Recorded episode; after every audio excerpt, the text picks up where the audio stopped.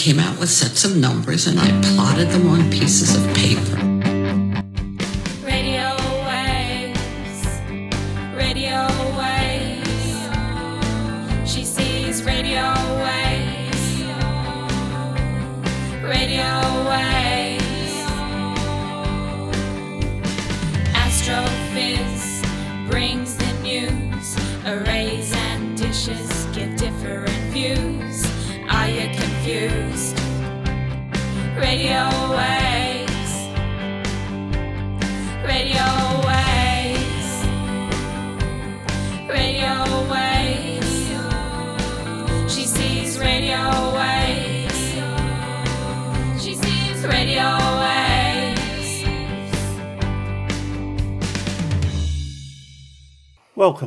Astrophiz podcasts. My name is Brendan O'Brien. Today is Thursday, the 23rd of February 2017. Each fortnight we have a special guest in the fields of radio astronomy or optical astronomy, and this week our special guest is Fiona Panther.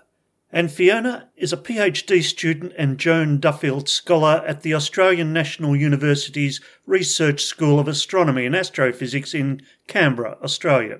Fiona is going to tell us about positrons and thermonuclear supernovae in the galactic cores and introduce us to Fermi bubbles. In each episode, we'll have a news roundup and we'll be crossing to Tver in Russia again to speak with Dr. Nadezhda Sherbakov. To wrap up each show, we'll hear about what's up in the observable sky with Dr. Ian Musgrave of Astroblogger fame. So let's get stuck right into today's show.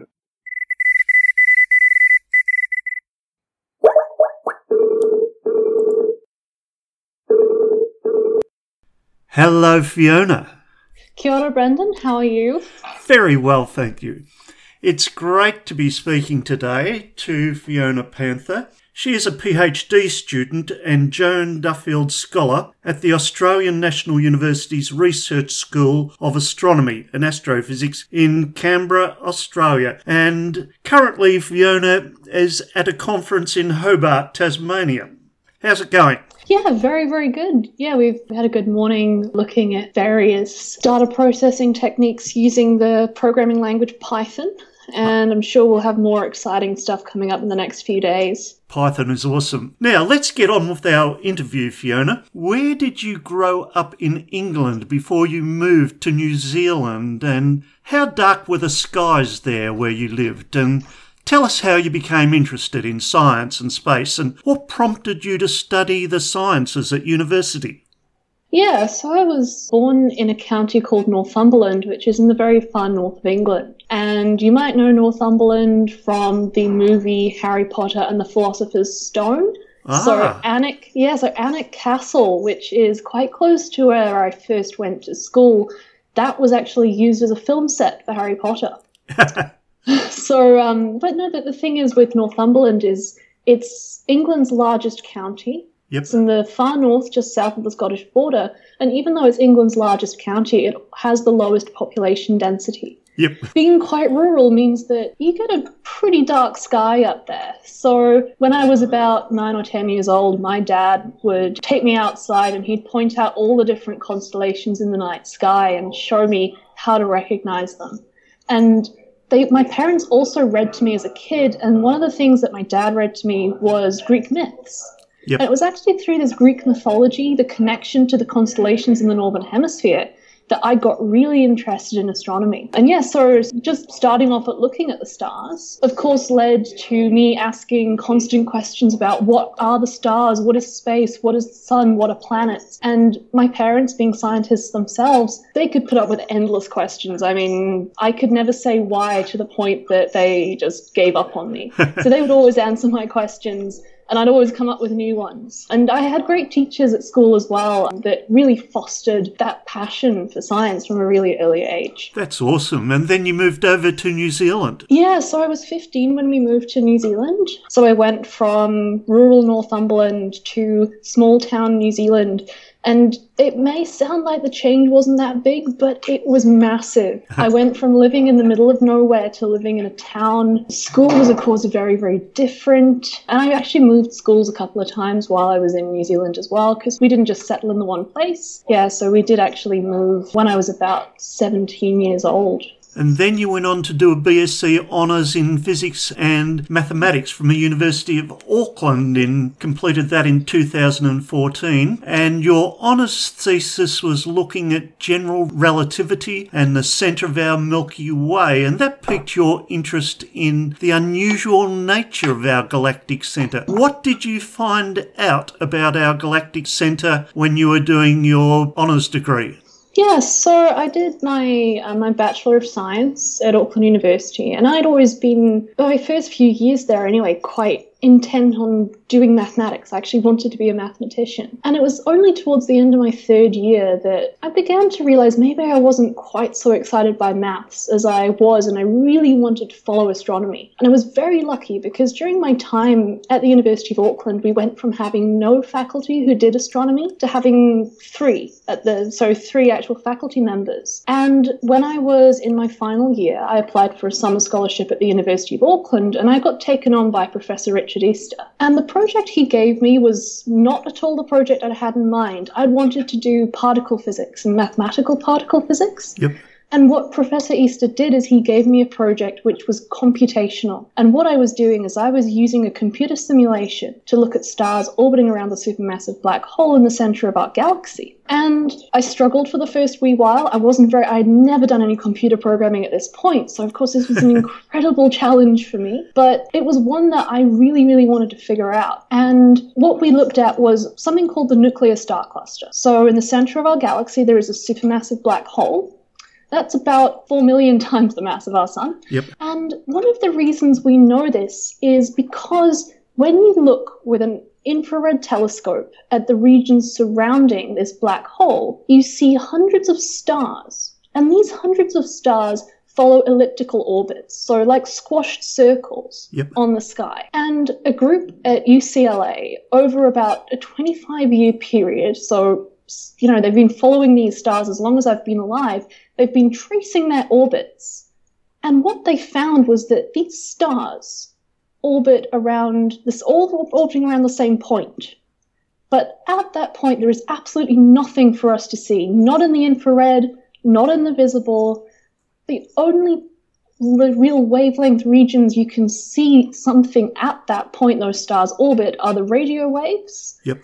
and the X ray, and a very small amount of gamma rays. And this was the first clue that there was some kind of compact source there, this supermassive black hole. And from the star's orbits, we look at how fast those stars orbit, we look at the, the, the different properties of those orbits, and we can infer the mass of the supermassive black hole using exactly the same orbital dynamics that we use to calculate orbits in our solar system or trajectories of rockets we send off to Mars or other planets in our solar system. Newtonian physics. Exactly, yeah. In fact, um, not just Newtonian physics, but Keplerian physics. Yep. Yeah, so That's um, awesome. yeah, so all all of this physics that went into my computer models following these stars, the base of it was all this physics and mathematics which had been done way back in the 1700s by Newton and Kepler. And then we added a twist. We asked, now, there's a supermassive black hole, which means there's something different about gravity in that region of the universe compared to, say, in our solar system. Yep. And the difference is that the gravitational attraction of the supermassive black hole is so great that it bends space and time. And what this causes is it causes the orbits to be ever so slightly perturbed. And this is, of course, Einstein's general relativity. Yep. And what we asked was if we include this effect of general relativity, which has been neglected, will we ever see the orbits of the stars perturbed? Okay. Now, unfortunately, the answer was no. We don't actually see any effect, at least not on a human lifetime. You'd have to wait 10,000 years to see anything. we can wait. I'm sure we certainly can. Okay, Fiona, thank you very much. Now, then you moved over to the Australian National University in Canberra. Why did that happen? And tell us a bit about that transition for you.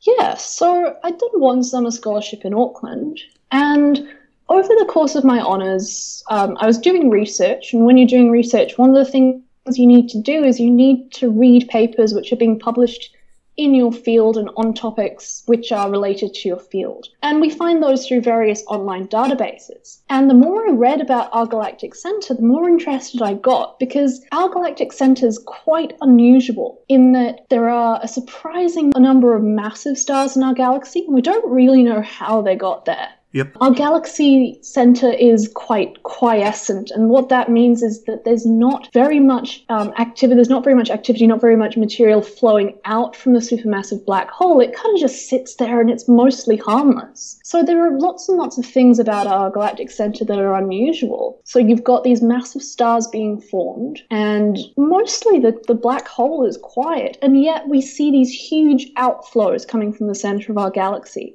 Okay. And these are called the Fermi bubbles. ah. And I got very, very interested in this. And I actually stumbled across some papers by my now supervisor, Dr. Roland Crocker, and the work that he'd done. And having done a summer scholarship, I was kind of on the on the lookout for something similar. And I saw that the Australian National University offered summer scholarships at the Research School of Astronomy and Astrophysics. And whose project would be right on top of that list but Dr. Roland Crocker's? Yep. So I emailed Roland, and to be honest, I wasn't actually expecting a, reply because you know the ANU is very well regarded, and his research is very well regarded, and you know sometimes people don't have the time to reply to emails from you know an honors student.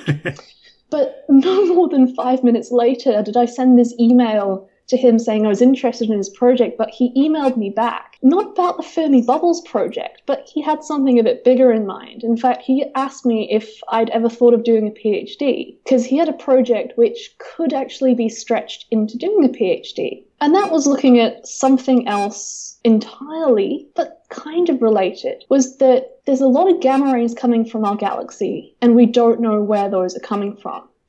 And he has enlisted me to help him try and figure out where these gamma rays are coming from. Fantastic. And now that you're based in Canberra, you're a member of the Sky Mapper telescope team, and that's based at ANU, as well as the Dark Energy Survey and the related spectroscopic follow up survey, OzDES. What are the aims of these surveys, and how do these teams operate, and how do these teams get organised so that they can collaborate effectively. I know some teams use Wiki. How do you guys get organised for these survey teams? Yeah, so I'll tell you a bit about SkyMapper first. I, I got involved in both of these because supernovae, so the deaths of stars, are directly related to my research on gamma rays. But SkyMapper is a supernova and transient survey, so transient event in astronomy is one which lasts a short period of time, anything from a fraction of a second to a couple of years. Yep. And SkyMap is a telescope which is based at Siding Spring Observatory in Yep. New South Wales. And its job is to survey the entire southern sky. So every few nights, what SkyMapper does is it takes images of the entire sky that are, is visible to it. And then once it's finished, it goes back and does it again. And what we're doing is we're looking for things which change. So the SkyMapper team's not very big. There's just a small group of us at ANU, and we're led by, um, by Professor Brian Schmidt, the uh, winner of the Nobel Prize. That's And- right. Yep.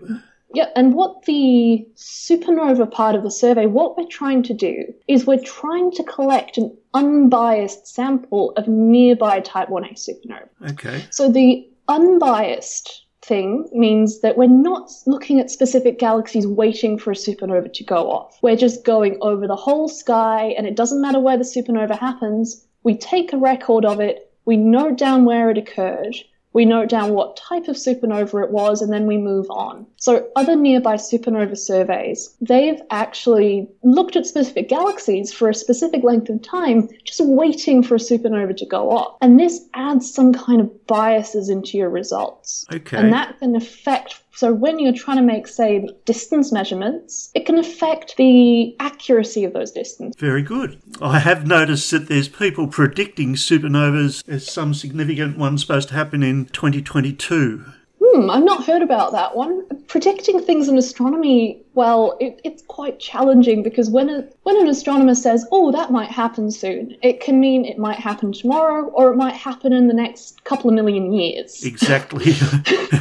I took that with a grain of salt, and that's why in science we love to have replication of results.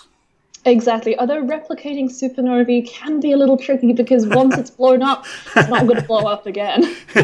Exactly. Now, the main focus of your PhD is around positrons and thermonuclear supernovae. Can you give us a brief primer on what positrons are and what thermonuclear supernovae are and why are you researching these phenomena? Yeah, so positrons. So has any of you know any of your listeners will probably be familiar with the Dan Brown book. I think it's Angels and Demons. Okay. And in this book, what happens is people break into the Large Hadron Collider and they steal a vial of antimatter. now, this makes antimatter sound like some kind of science fiction thing, but it's not. It's actually real. So, what it is, is you say you've got an electron, and those are all around of us. They make up the atoms of pretty much everything in this world that we that we touch. But the electron has kind of evil twin, if you like, and that's the positron. Yep. And I say evil twin mainly because if an electron and positron come very close to one another, what can happen is they will annihilate. And what that means is that they interact, they disappear from existence, and out come two gamma rays. So very, very high energy radiation. Yep. And normally, you don't really see positrons on Earth. So, if you wanted to collect a lot of positrons in one place, you'd have to completely isolate them from electrons. But remember that everything around of us is made up of electrons. It's almost impossible to do. So, here on Earth, positrons will annihilate almost instantly. But in space, positrons can live for a very long time. They can actually live for millions of years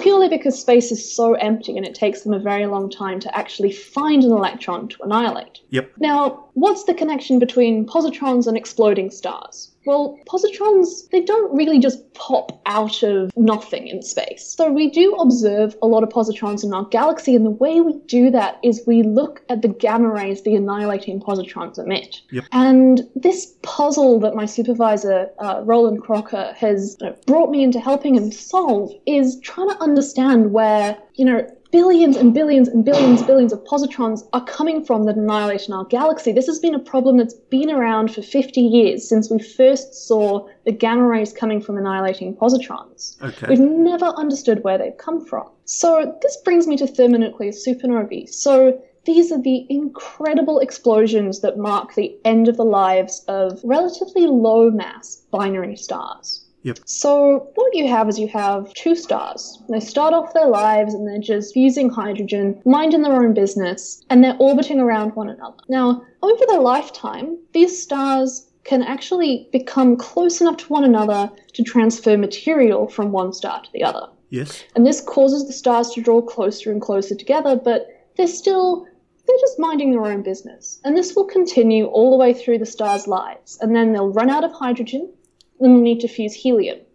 Eventually they'll run out of helium, and then they'll run out of heavier and heavier elements until what you're left with is usually the model we work with is you're left with two stars which are just made up of carbon and oxygen cores and these are called white dwarfs Yep. so these stars are actually just glowing with the residual heat and light that was created during the earlier part of their lives they're not actually fusing material anymore and if you have a white dwarf star just isolated on its own that star is not going to do anything it's just going to fade and cool over billions of years However, if you have two white dwarfs orbiting one another, they'll gradually spiral closer and closer together.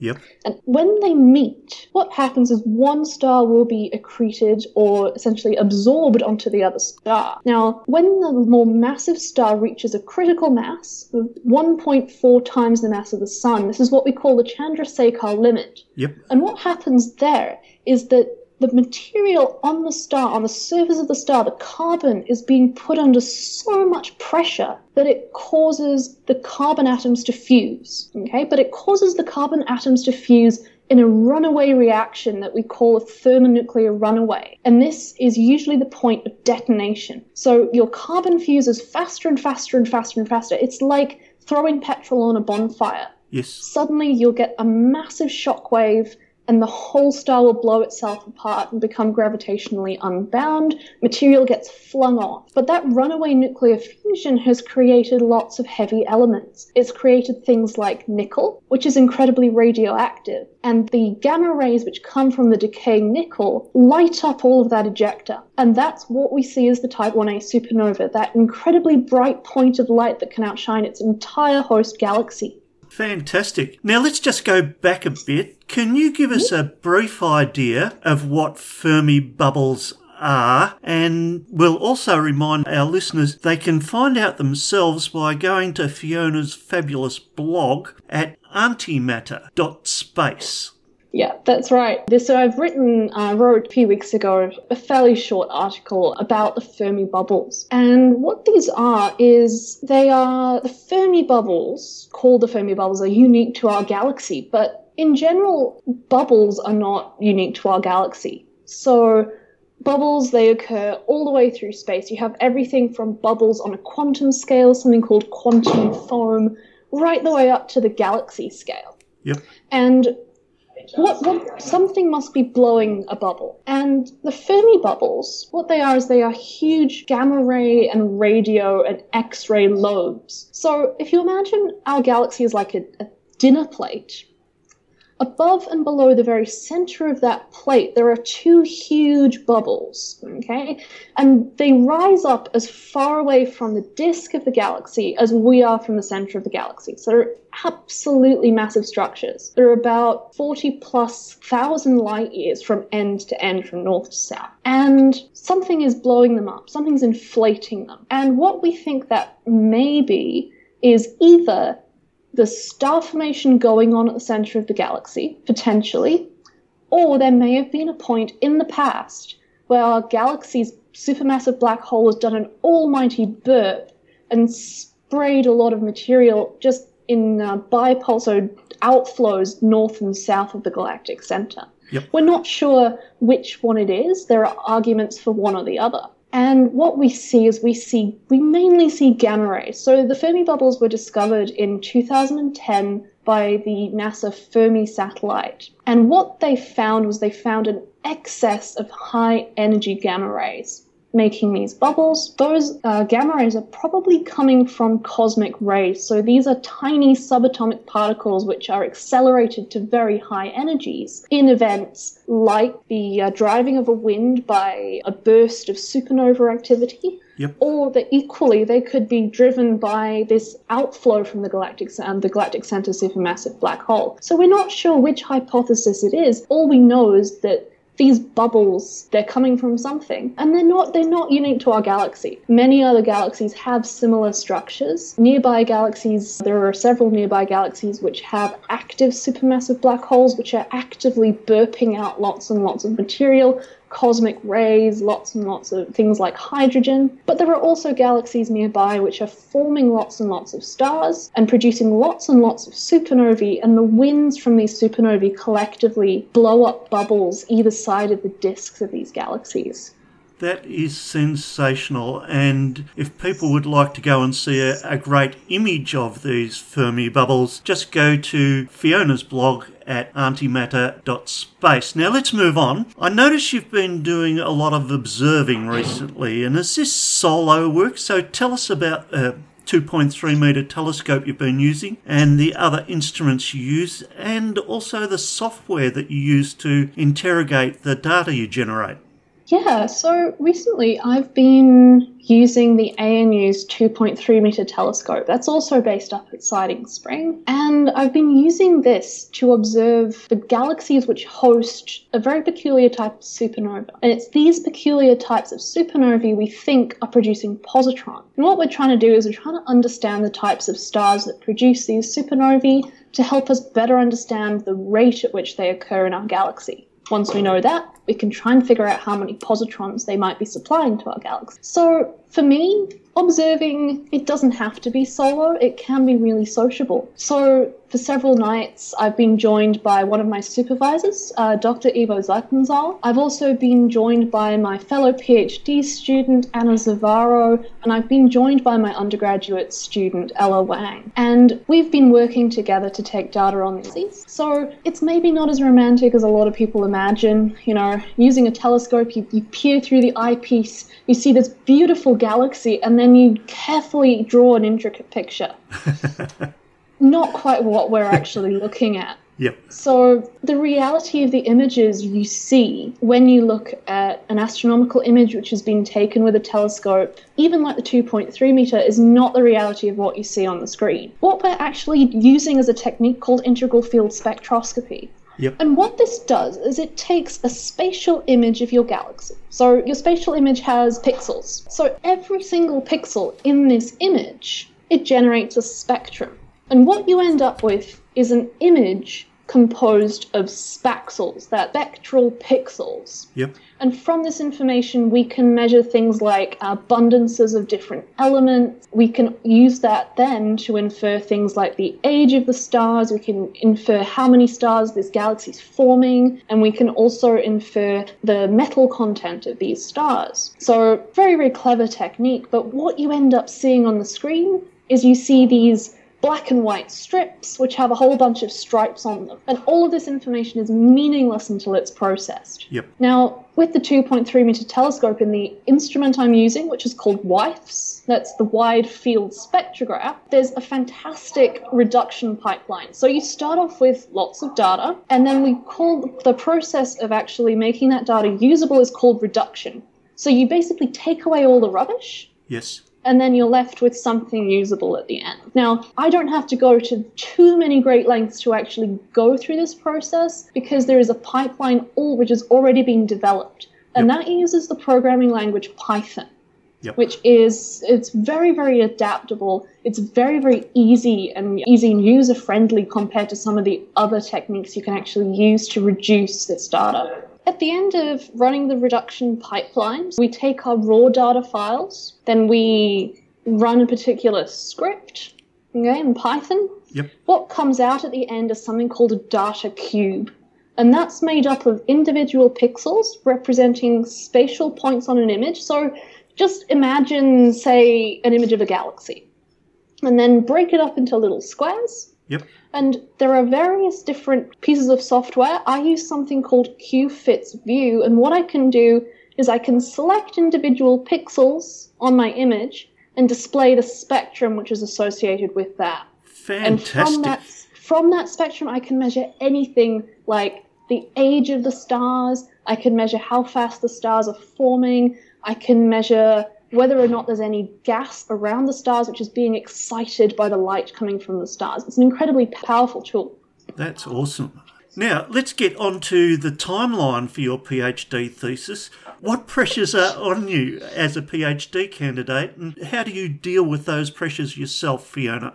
Yeah, there, there is a lot of pressure sometimes associated with being a graduate student. So here in Australia, we have three years to finish our PhD, right from the date you start to the date that you hand in your thesis and actually walk out the door with your silly hat on and your nice big degree certificate. There is a lot, there is a lot to do in those three years. Generally, you know, there are lots and lots of different ways to deal with the stress. I always find that talking to my colleagues helps talking to supervisors helps. I mean, a lot of people might be familiar with what's called imposter syndrome, and this is the feeling that you get that you don't belong or that your work isn't good enough, or even the feeling that you're just pretending to know things and you're going to get found out. And I think all academics experience this feeling to some extent, and talking about it is a really big thing that can help. It's actually a really good idea if you're doing a PhD to even get in touch with a psychologist or a counselor because they can really help you deal with these feelings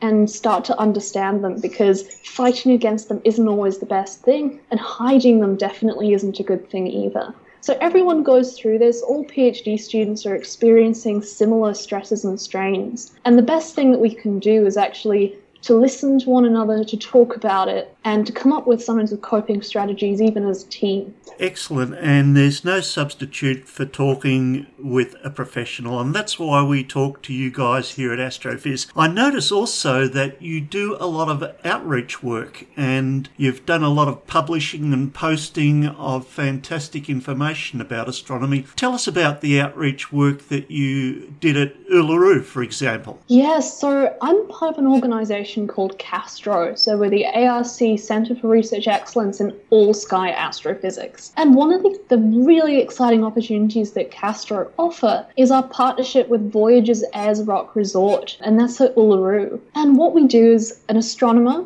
professional astrophysicist gets sent out to Uluru for two weeks. And out there, you're connecting with the general public, telling them all about the amazing work that our members of CAASTRO have been doing, and just getting people excited about the universe. And there's two reasons we do this, and one of them is that the skies out there are spectacular. I have never seen anything like it in my entire life. You can stand out there under the light of the Milky Way, and you will have a shadow being cast by starlight because it's just so dark, and the light from those stars is so incredibly intense.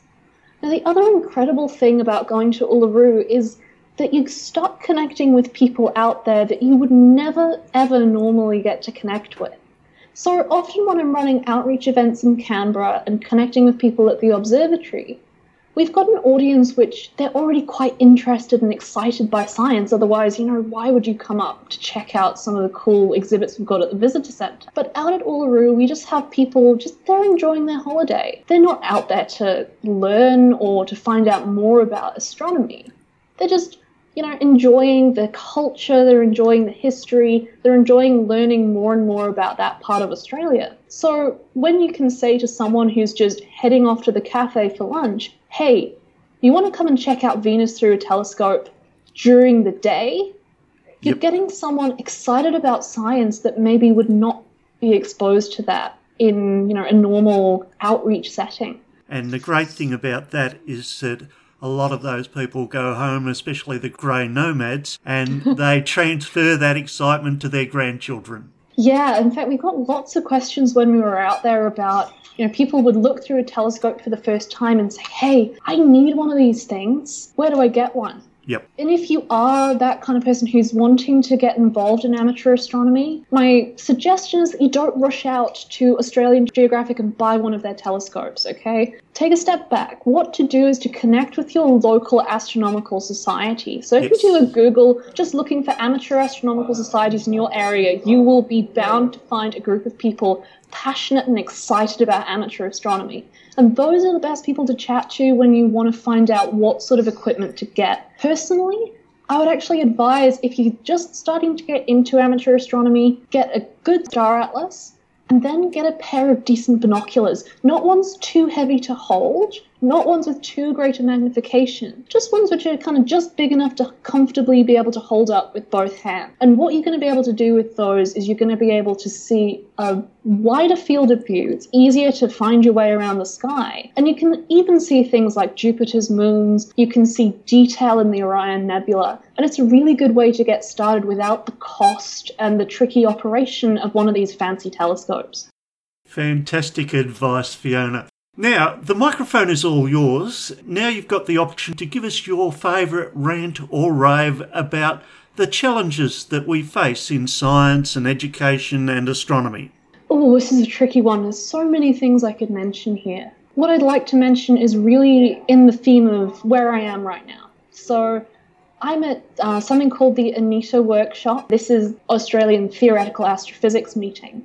And one thing that we're really working on this week is we're working on better understanding scientific computing. And many, many people these days are using computers and they're becoming more and more flash and more fancy. And I love this. I love the fact that there are many ways to get involved using computers which are very user friendly. But if I have anybody listening to me right now, young or old, one thing I really advise getting to better understand is to actually understand not only how the computer works, but why not have a go at actually doing some computer programming? Now, I used to be very, very scared of actually doing computer programming, and now I'm a computational astrophysicist. I spend my entire time writing computer programs. And one thing I really love is seeing people developing computer literacy and realizing how much control they have over a machine, which may just be a series of fancy, you know, shiny buttons. So yeah, if I could advise anyone to, you know, do anything to improve the quality of their life and actually their interactions with technology, is to learn more about the components which make it up. Learn more about how the apps that you love actually work, and maybe even have a go at developing your own app for fun,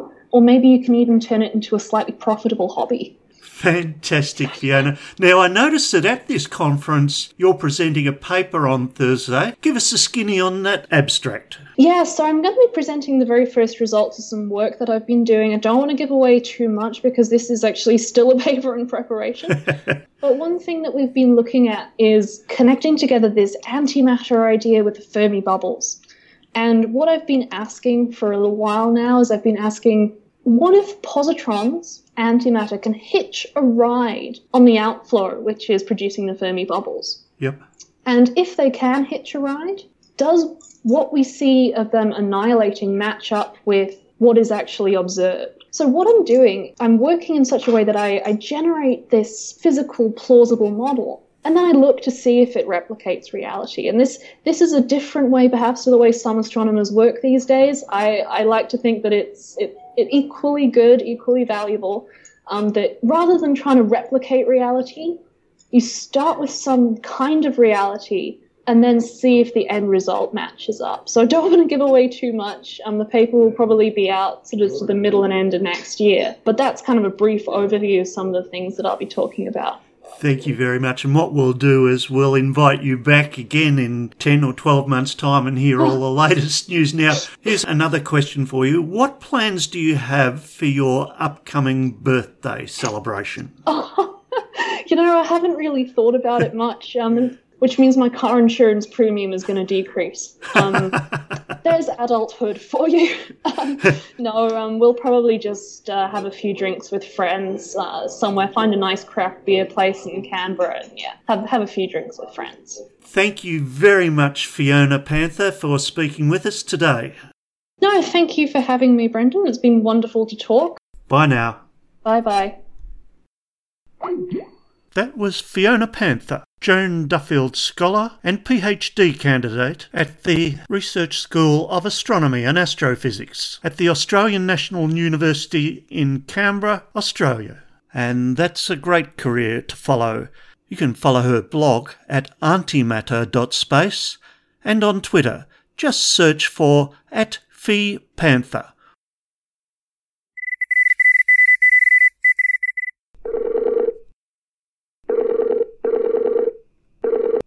Hello, Ian. Hello, Brendan. Great to talk with you again, Ian. I know there's lots of interesting things happening in the sky and there's lots of great research happening. So tell us, Ian, what's up in the sky this week?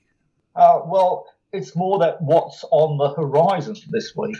uh, Venus, which has been our brilliant candle for so many weeks during the summer months, Yes. is now rapid heading towards the horizon. Yep. If you've got a telescope or even a strong binoculars at the moment, you'll be able to see Venus as a really obvious crescent. By the time we get the uh, first week of March, Venus will be a wire thin crescent and will look absolutely amazing. Uh, getting a photograph of it may be a bit of a problem. I tried to get some photographs earlier this week, and all I did was overexpose Venus enormously. What about binoculars on a tripod, Ian? Binoculars on tripod, yes, that, that should work if you've got a good set of binoculars. Venus is really big and should be easily visible as a crescent in binoculars with good optics. If your optics aren't good, the crescent gets really distorted. And on the 28th of February and the 1st of March, you'll have a nice little conjunction of the moon with uh, Venus. So you'll have crescent Venus, not very close, but close enough to Venus so that if you've got a good set of binoculars, you can uh, look at the crescent Venus and then sweep over to the crescent moon. Unfortunately, they're too far apart to be in the same binocular field, which would have been really cool. Also, on the 1st of March, uh, the crescent moon forms a triangle with the crescent Venus and Mars, which will look very nice. And then the night after that, on March the 2nd, you'll have this lineup of Venus, Mars, and crescent moon, uh, which will again look very pretty. Unfortunately, because Venus is quite low in the twilight, you'll need a, a nice level horizon and you and you need to be looking around about half an hour after sunset to see them. Mars won't really be apparent until a little bit later, and when Venus is really uh, close to the horizon. But it will be something very uh, good to look at. Now, our other nice evening event is the close approach of Mars to Uranus. Now, Uranus is coming closer and closer to Mars, and on the 26th and 27th, Mars and Uranus within a binocular field and indeed on the 27th, they'll fit in quite nicely into a low power telescope field. Now, it'll look quite uh, disappointing, really. At modest magnifications, Uranus, it will look just, you can see this, that it's just disk, a tiny dot-like disk. And Mars is much more exciting. It's now well past opposition when it was closest to Earth and is really a, a tiny little disk. So they won't look really exciting in a telescope, but it'll be interesting just to see the blue-green Uranus uh, not far from the orange Mars, and you can watch it in binoculars over several nights, and then uh, accumulating on the 27th, but you get Mars and Uranus in the same telescope field. Again, because Mars is, like Venus is getting close to the horizon, you know, you'll have to have a, a telescope can get right down to low uh, elevations Yep. But uh, if you have a, a, telescope like that, that'll be quite nice. See, that's the all the evening action for the, the next couple of weeks. Yep. Or, uh, or early evening twilight action. In the late evening, uh, our friend Jupiter is rising higher and higher in the evening sky. Yes. And that Jupiter um, is rising before midnight not really good for telescopic observation until about one o'clock in the morning. By that I mean that if you want to have some really good views of Jupiter's clouds uh, and the red spot, before that it's really a bit too low to the horizon to um, and, and the atmospheric turbulence can interfere.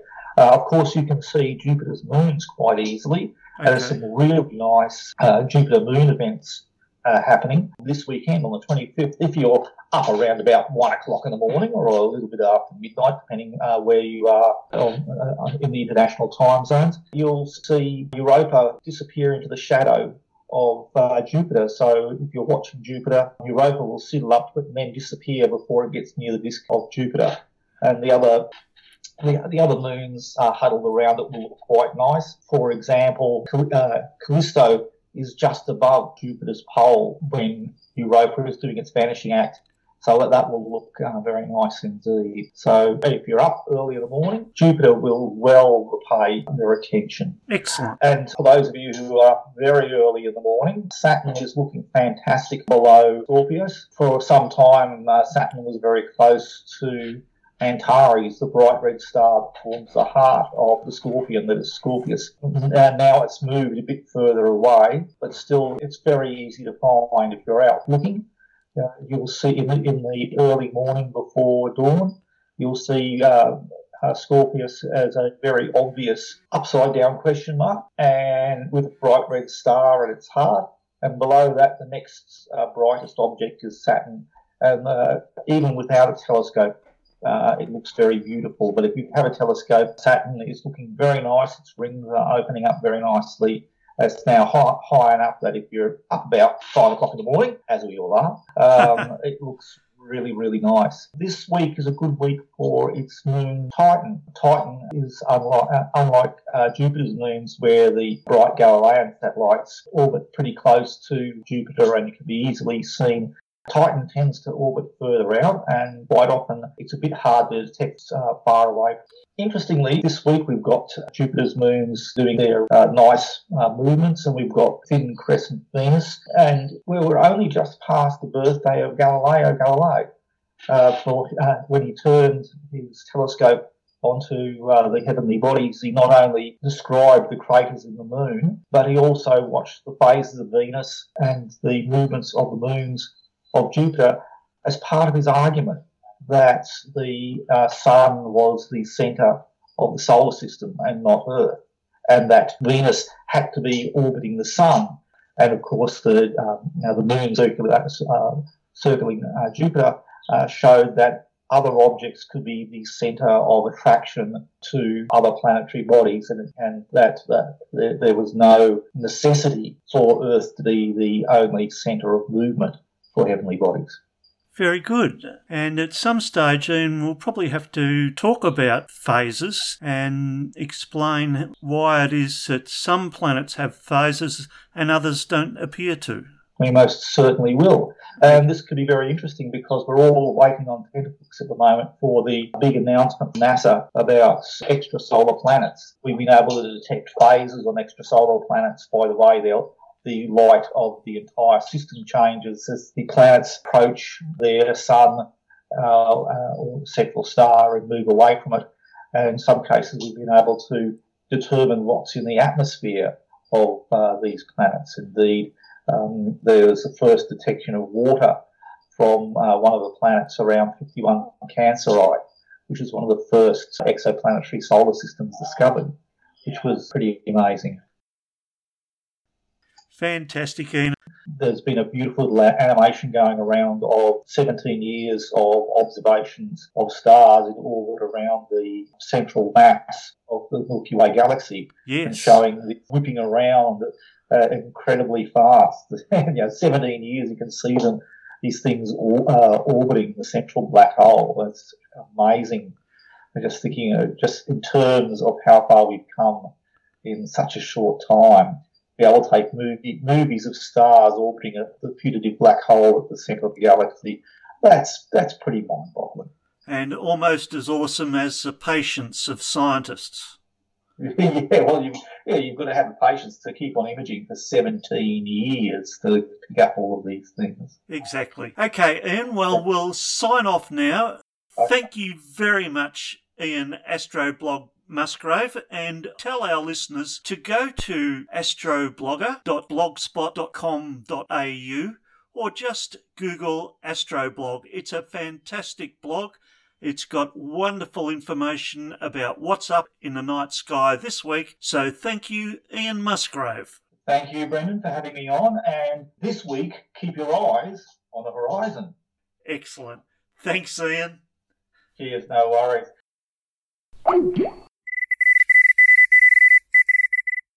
And of course, our first item is the much anticipated NASA news conference, which happened just a couple of hours ago. And this press release is from JPL. NASA telescope reveals largest batch of Earth size habitable zone planets around single star. NASA's Spitzer Space Telescope has revealed the first known system of seven Earth sized planets around a single star, Three of these planets are firmly located in the habitable zone, the area around the parent star, where a rocky planet is most likely to have liquid water. The discovery sets a new record for greatest number of habitable zone planets found around a single star outside our solar system. All of these seven planets could have liquid water key to life as we know it under the right atmospheric conditions, but the chances are highest with the three in the habitable zone. This discovery could be a significant piece in the puzzle of finding habitable environments and places that are conducive to life, said Thomas Zurbuchen, Associate Administrator of the agency Science Mission Directorate in Washington. Answering the question, are we alone? is a top science priority, and finding so many planets like these for the first time in the habitable zone is a remarkable step forward towards that goal. At about 40 light years, or 235 trillion miles from Earth, the system of planets is relatively close to us, in the constellation of Aquarius, because they are located outside our solar system, these planets are scientifically known as exoplanets. The exoplanet system is called TRAPPIST 1, named for the Transiting Planets and Planetesimal Small Telescope in Chile. In May 2016, researchers using the TRAPPIST announced they had discovered three planets in the system Assisted by several ground based telescopes, including the ESO's Very Large Telescope, Spitzer confirmed the existence of two of these planets and discovered five additional ones, increasing the number of known planets in this system to seven. The new results were published today in the journal Nature and announced at a news conference earlier at NASA headquarters in Washington. Using the Spitzer data, the team precisely measured the sizes of the seven planets and developed first estimates of the masses of six of them, allowing their density to be estimated. Based on their densities, all of the TRAPPIST 1 planets are likely to be rocky, Further observations will not only help determine whether they are rich in water, but also possibly reveal whether any could have liquid water on their surfaces. The mass of the seventh and furthest exoplanet has not yet been estimated. Scientists believe it could be an icy snowball like world, but further observations are needed. The seven wonders of TRAPPIST 1 are the first Earth sized planets that have been found orbiting this kind of star. In contrast to our Sun, the TRAPPIST 1 star, classified as an ultra cool dwarf, is about the size of Jupiter and is so cool that liquid water could survive on planets orbiting very close to it, closer than is possible on planets in our solar system. All seven of the TRAPPIST 1 planetary orbits are closer to their host star than Mercury is to our Sun. The planets are also very close to each other. If a person was standing on one of the planet's surfaces, they could gaze up and potentially see geological features or clouds of neighbouring worlds, which would sometimes appear larger than the moon in Earth's sky. The planets may also be tidally locked to their star, which means the same side of a planet is always facing the star. Therefore, each side is either in perpetual day or night. This could mean they have weather patterns totally unlike those on Earth such as strong winds blowing from the day side to the night side and extreme temperature changes. Spitzer, an infrared telescope that trails Earth as it orbits the Sun, was well suited for studying TRAPPIST 1 because the star glows brightest in infrared light, whose wavelengths are longer than the eye can see. In 2016, Spitzer observed TRAPPIST 1 nearly continuously for 500 hours. Spitzer is uniquely positioned in its orbit to observe enough crossings or transits of the planets in front of a host star to reveal the complex architecture of the system. Engineers optimized Spitzer's ability to observe transiting planets during Spitzer's WARM mission, which began after the spacecraft's coolant ran out, as planned after the first five years of operation. This is the most exciting result we have seen in the 14 years of Spitzer operations. Following this Spitzer discovery, NASA's Hubble Space Telescope has initiated the screening of four of the planets, including the three inside the habitable zone. These observations aim at assessing the presence of puffy, hydrogen dominated atmospheres, typical for gaseous worlds like Neptune around these planets. Spitzer, Hubble, and Kepler will help astronomers plan for follow up studies using NASA's upcoming James Webb Space Telescope, launching in 2018. With much greater sensitivity, Webb will be able to detect the chemical fingerprints of water, methane, oxygen, ozone, and other components of a planet's atmosphere, even at those distances. Webb will also analyse planets' temperatures and surface pressures, key factors in assessing their habitability. Watch this space. From news.com Science Space. Dark matter halos are stripping galaxies of their gas lifeblood by Jamie Seidel from News Corp Australia. An unknown force is sucking the lifeblood out of galaxies across the known universe. But Australian astronomers have uncovered new clues of a dark intergalactic presence sending star clusters to an early grave. ICRAR, the International Centre for Radio Astronomy Research in Western Australia, has published a paper in the monthly notices of the Royal Astronomical Society examining an unexpectedly prevalent phenomenon where the lifeblood is being stripped out of otherwise healthy galaxies. If you remove the fuel for star formation, then you effectively kill the galaxy, and turn it into a dead object, says study leader Toby Brown, PhD candidate at ICRAR and Swinburne University.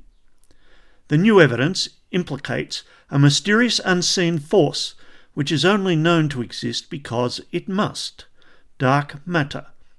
The observable universe accounts for just 5% of the amount of matter needed for the universe to operate the way it does. Roughly 27% of the remainder is dark matter. The rest is dark energy. The idea goes that all galaxies are embedded in clouds of dark matter called halos.